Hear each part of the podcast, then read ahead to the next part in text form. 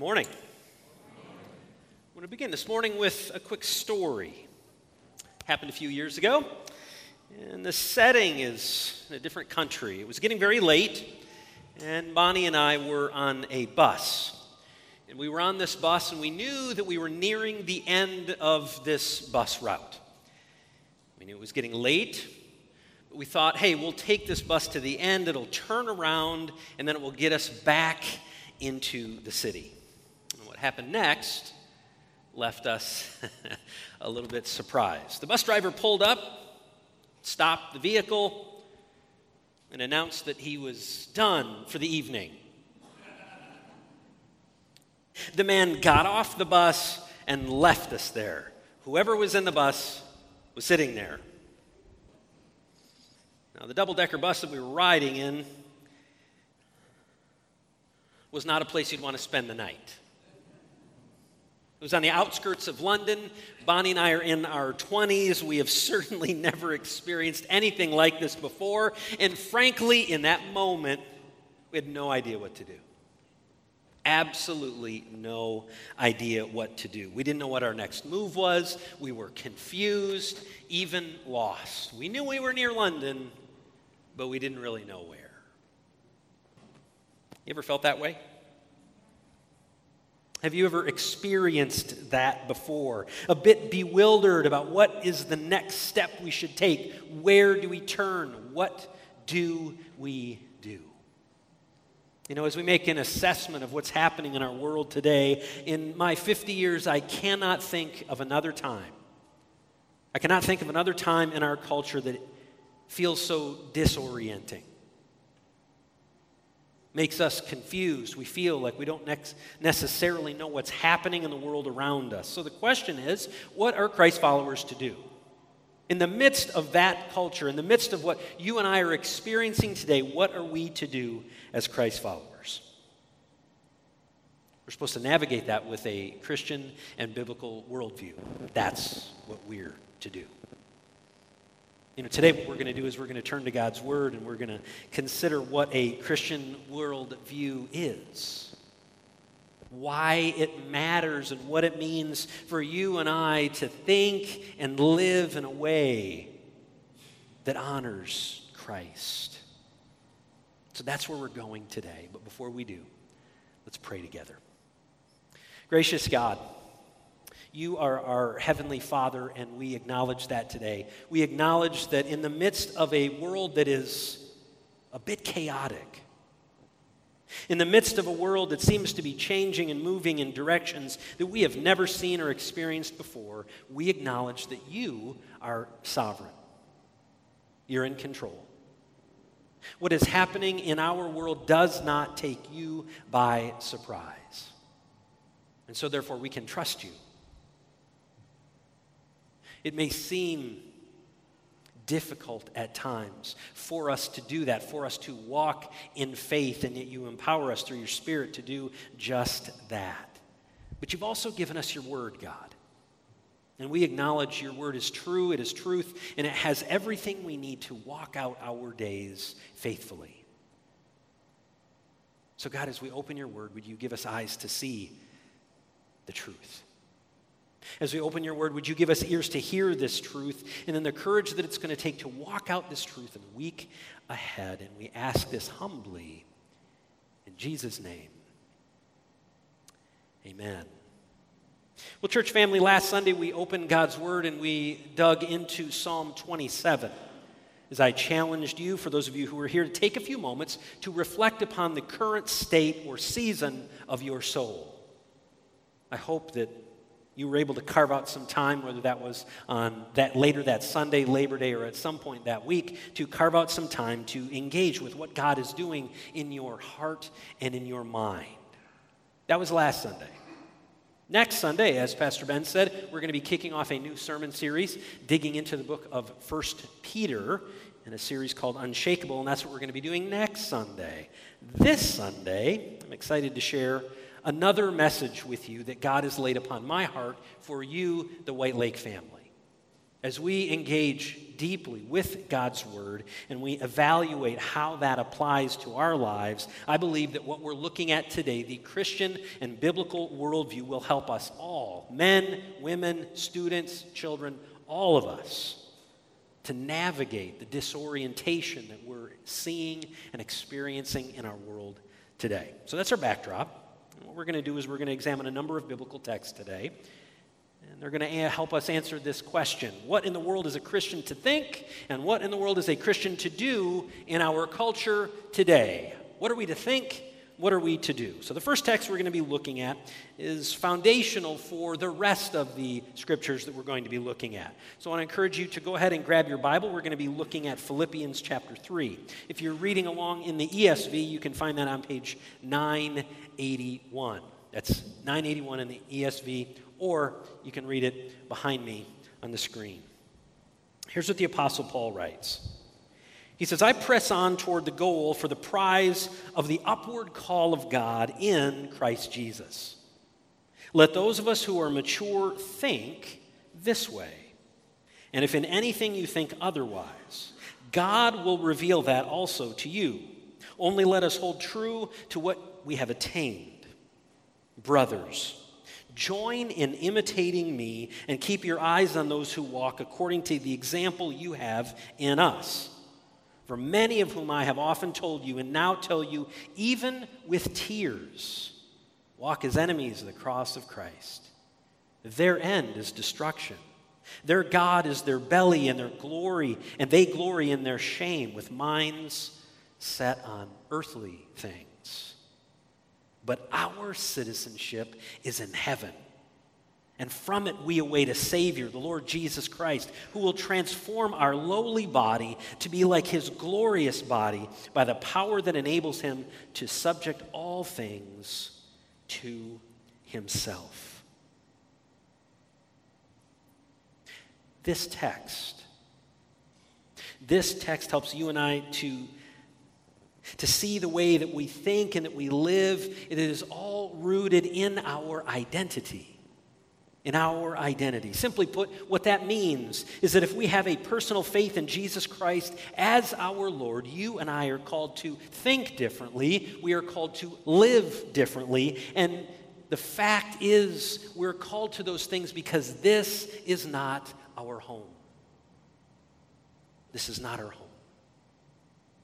This is why, in his first letter to the Apostle Peter, and we're going to be looking at this in the coming weeks, Peter calls believers aliens and strangers. Another translation describes it as sojourners and exiles. I want to be very clear about this. When you and I turn on the news, when we watch TV, when we look at our favorite website, that is the reason that you and I have angst in our souls. That is the reason why in our minds we're thinking, this, what I'm looking at, what I'm viewing, what I'm reading, this is not right. I don't think this way. I don't, I don't process the world that way. And I want you to know that's a good thing. When you're sitting there and you have that measure of angst in your soul, that is actually a good thing. Because if you are in Jesus Christ today, you're different. If you were in Christ, you are made different by the Holy Spirit that dwells within you. You're different. Now, I'm going to go all theological and doctrinal on you here for a moment. Bear with me. Scripture teaches us that the Holy Spirit is given to all believers upon our justification. That's a big theological word justification.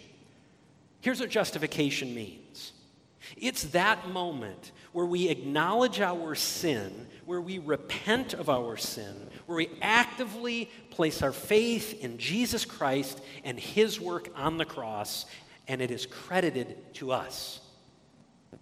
That's justification.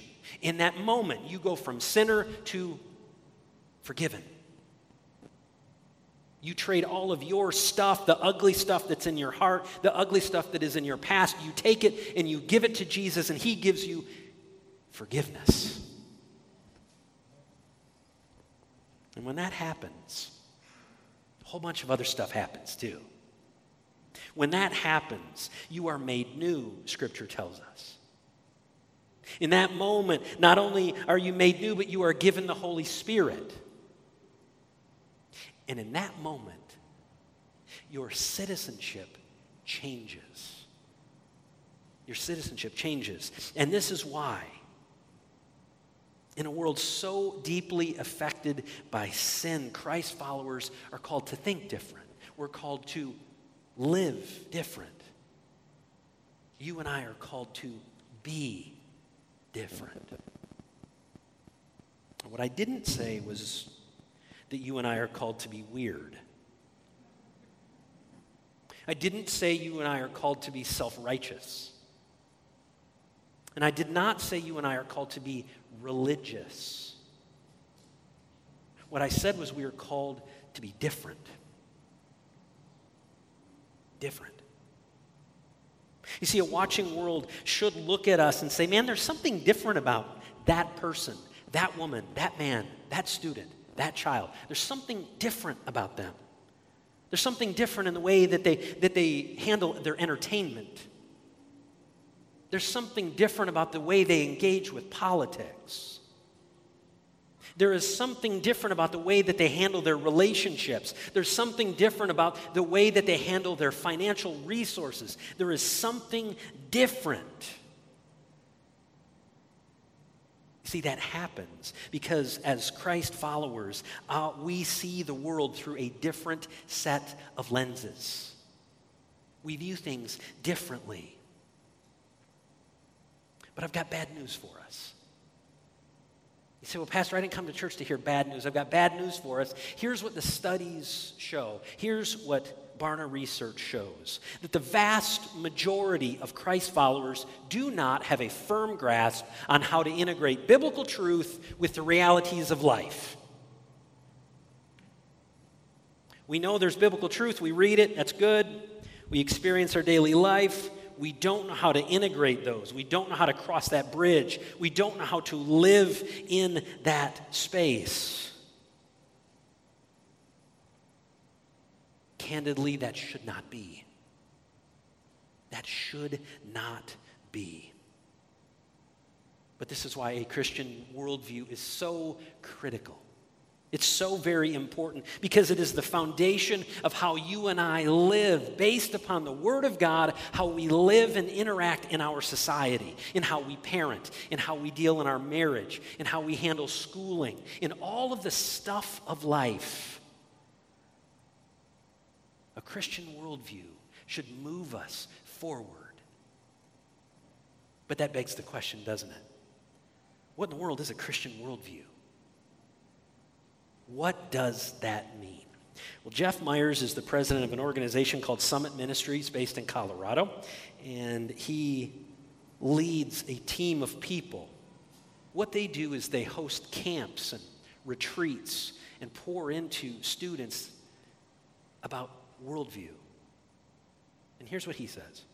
He said, A Christian worldview is a pattern of ideas, a pattern of beliefs, convictions, and habits that help us make sense of God and the world, and help us to make sense of our relationship to God and the world. So that's where we're going to focus. We're going to use that as our foundation and our jumping off point as we're going to look at God's Word to tell us not only about God, but about our relationship to God and how we begin to integrate those things the truth of God's Word and the reality of our lives. Here's where we're going to focus Psalm 111, verse 10. It says, The fear of the Lord is the beginning of wisdom. All those who practice it have a good understanding his praise endures forever. Again, that's Psalm 111, verse 10. Popular verse, to be sure. Many of us are familiar with it. But the question is, what does that mean exactly? I mean, he's talking about fear. Does that mean I'm supposed to be afraid and scared of God? I mean, do we really grasp what fear of the Lord means in this context? I want to encourage you with two words. I want you to think about this Think reverence. Think respect. Think reverence and respect when it comes to your submission to a holy God. The psalmist is teaching us here that in order for you and I to have true wisdom, it must begin with a healthy, robust reverence for God. That's the bedrock, that is the very foundation of wisdom. And it is only through wisdom that our head and our heart will acknowledge God in faith. It's only from that vantage point. Whether you're a child, whether you're a student, whether you're a, a man or a woman, it is only from that vantage point of wisdom that we come to the recognition that we need God, that we need forgiveness, and that we will ultimately surrender our lives to Jesus. In church, that helps us see the first of three realities of a Christian worldview. A Christian worldview begins with faith.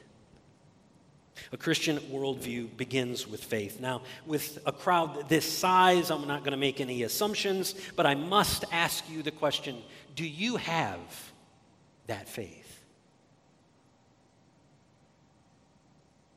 With a genuine heart of humility this morning, a heart that leads you to repentance of your sin, in a moment where you would surrender your life to Jesus Christ, do you have that faith?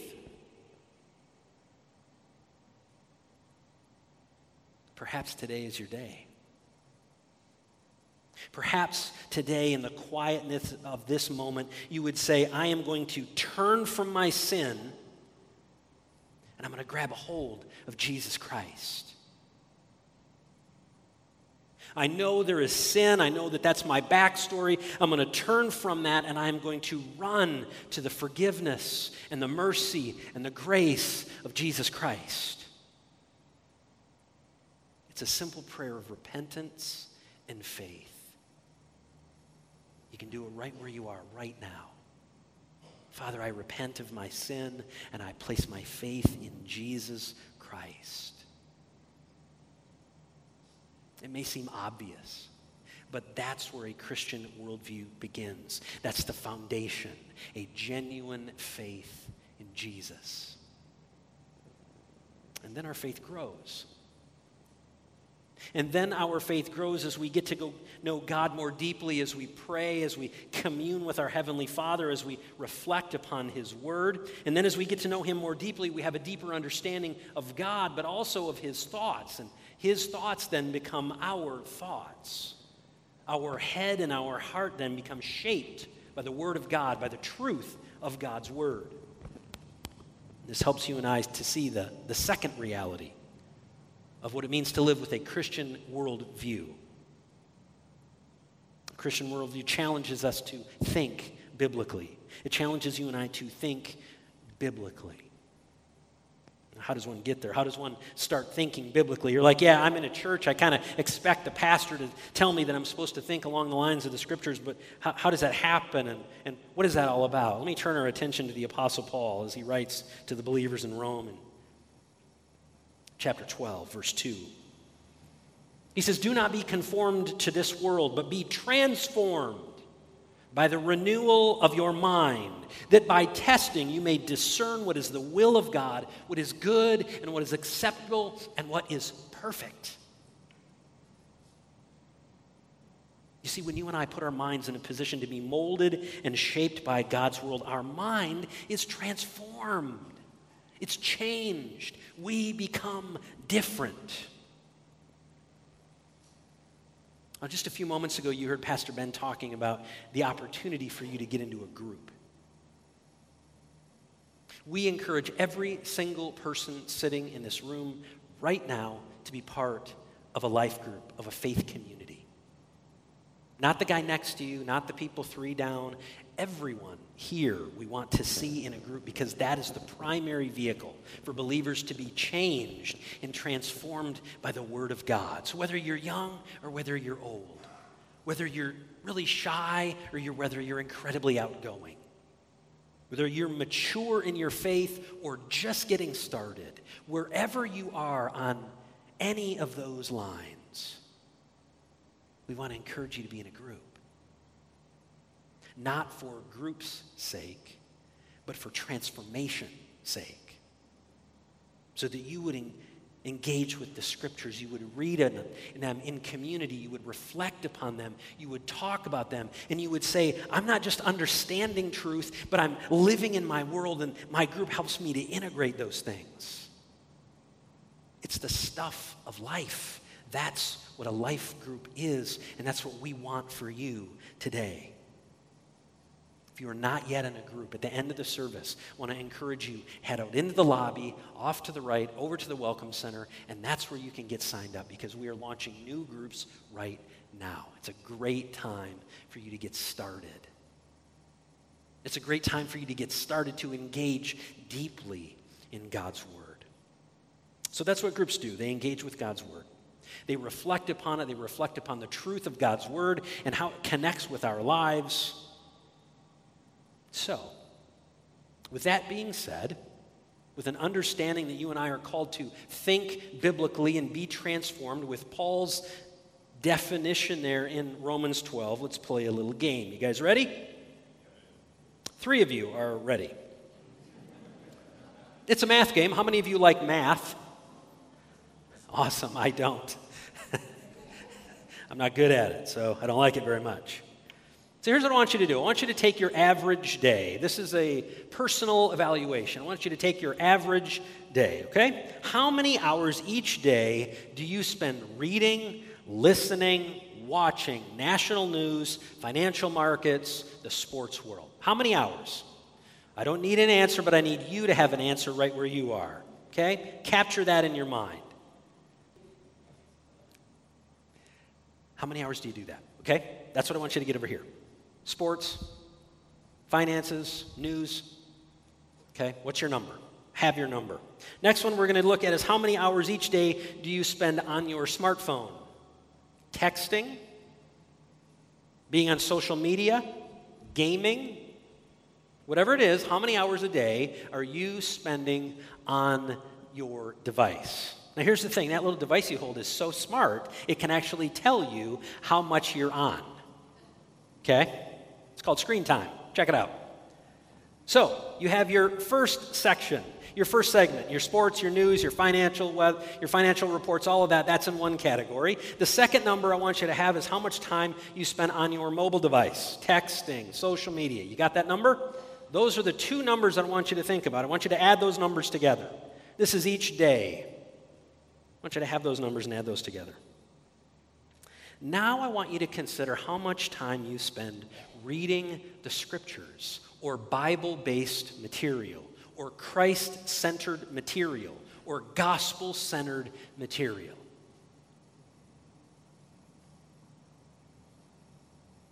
What's your number? I want you to add those two things up over here. That number is probably pretty large. For many of us, the third question that I asked, that number sometimes can be very small. The numbers can vary dramatically.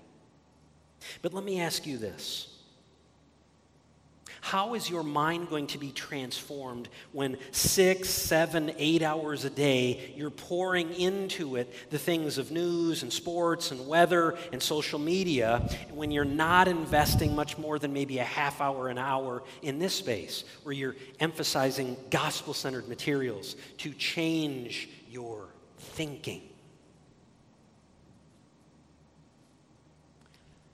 Church, I'm not saying that today to shame you. I am helping us to have a recognition of where our influences are coming from, where our mind is being influenced. Are we living in this space or are we living in this one? Does your Facebook profile get your time and your attention, or does the truth of Paul's letter to the Philippians? Which is it? Is your financial portfolio your focus or the raw and authenticity of what we find in the Psalms? I'm not trying to be judgmental, I'm, I'm really not. But I do want to shine a spotlight on the fact that if we want our minds and our hearts to be transformed, we've got to be in the book. We've got to be engaging with things that are challenging us in our faith, that are helping us understand what it means to walk in the ways of our God. I'm going to take a quick aside here. Many of you may know this, many of you may not recognize this, many of you may not have even thought about it before. But typically, in any message, I try to quote at least one book. Oftentimes, I will do that intentionally to quote maybe two or three books on a particular topic. But there's always at least one quote in my messages. You might say, well, that's wonderful, Pastor. Why are you telling me that? I'm telling you that because in the moment that I have on this stage on a Sunday morning is a half hour. I get a half hour of your week to communicate the truth of God's word. A half hour. And I want to equip you. I want to equip you to dig in more with some of these really significant resources. So that's why I will quote Christian thinkers and pastors, apologists, because I want you to know what good books there are that you can do your own reading and digging and reflecting upon in your own time to get that number up. It's not a competition, but church is a half hour on a Sunday. CNN and Fox and ESPN, they're on 24 7. You see, the reason I want you to read the Word, the reason I want you to know these other Christ centered resources is because they will deepen your Christian worldview. They will deepen it, they will strengthen it. Now, let's consider where this all leads. Once we have the foundation of faith in Christ, then we move to a point of biblical thinking. That leads us to our third reality of a Christian worldview. It will move us to live humbly. It will move us to live humbly. It will change our lifestyle. Now, this humble idea is represented throughout the New Testament. Anytime you grab one of Paul's letters, you're going to be able to find the idea of humility presented often. I'm just going to pick out a couple. Just a couple that highlight what it means to live uprightly what it means to live humble lives amidst an unbelieving world. In Ephesians chapter 2, Paul writes these words He says, Be completely humble and gentle, be patient, bearing with one another in love. Philippians 2. He says, Do nothing from selfish ambition or conceit, but in humility count others more significant than yourselves. And if those two weren't clear enough, listen to Philippians 2, verse 8. And being found in human form, he, Jesus, humbled himself by becoming obedient to the point of death, even death on a cross. Church, a Christian worldview finds its beginning, finds its foundation, finds its hope in the person and the work of Jesus the Christ. Jesus. Jesus is our Redeemer, and in Him, that's where our faith begins. Jesus is our foundation, and in Him, that's where we find our base. Jesus is our hope, and He is the one who's going to guide us and lead us through the joys and the sorrows that you and I experience in this life. It is Jesus. Friends, that's why a Christian worldview is so important. Because it brings our focus back to Christ, who is the beginning, who is the middle, and who is the future of everything that you and I believe, and everything we walk out, and everything we're called to be. I love the way Pastor Rick McKinley summarizes this in a really great book called A Kingdom Called Desire.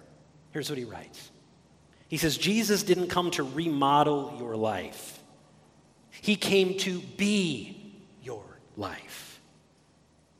You see, the life that we've been striving for in Jesus, it's already been lived, it's already been perfected, it's already been given to us. We gain the life we've always desired because of Jesus. In Him, in Christ, is life. You see, Jesus gives you and I true life. That is why being in Christ and walking in his ways changes everything. It changes everything, including our view of the world and everything in it our relationships, our career, our finances, our hobbies, all of it. All of it. You see, true life in Christ is not simply a small segment of your week, a small segment of your life. Jesus is your life. And that's why the Apostle Paul says these words Whatever you do, in word or in deed, do everything in the name of Christ Jesus. Amen.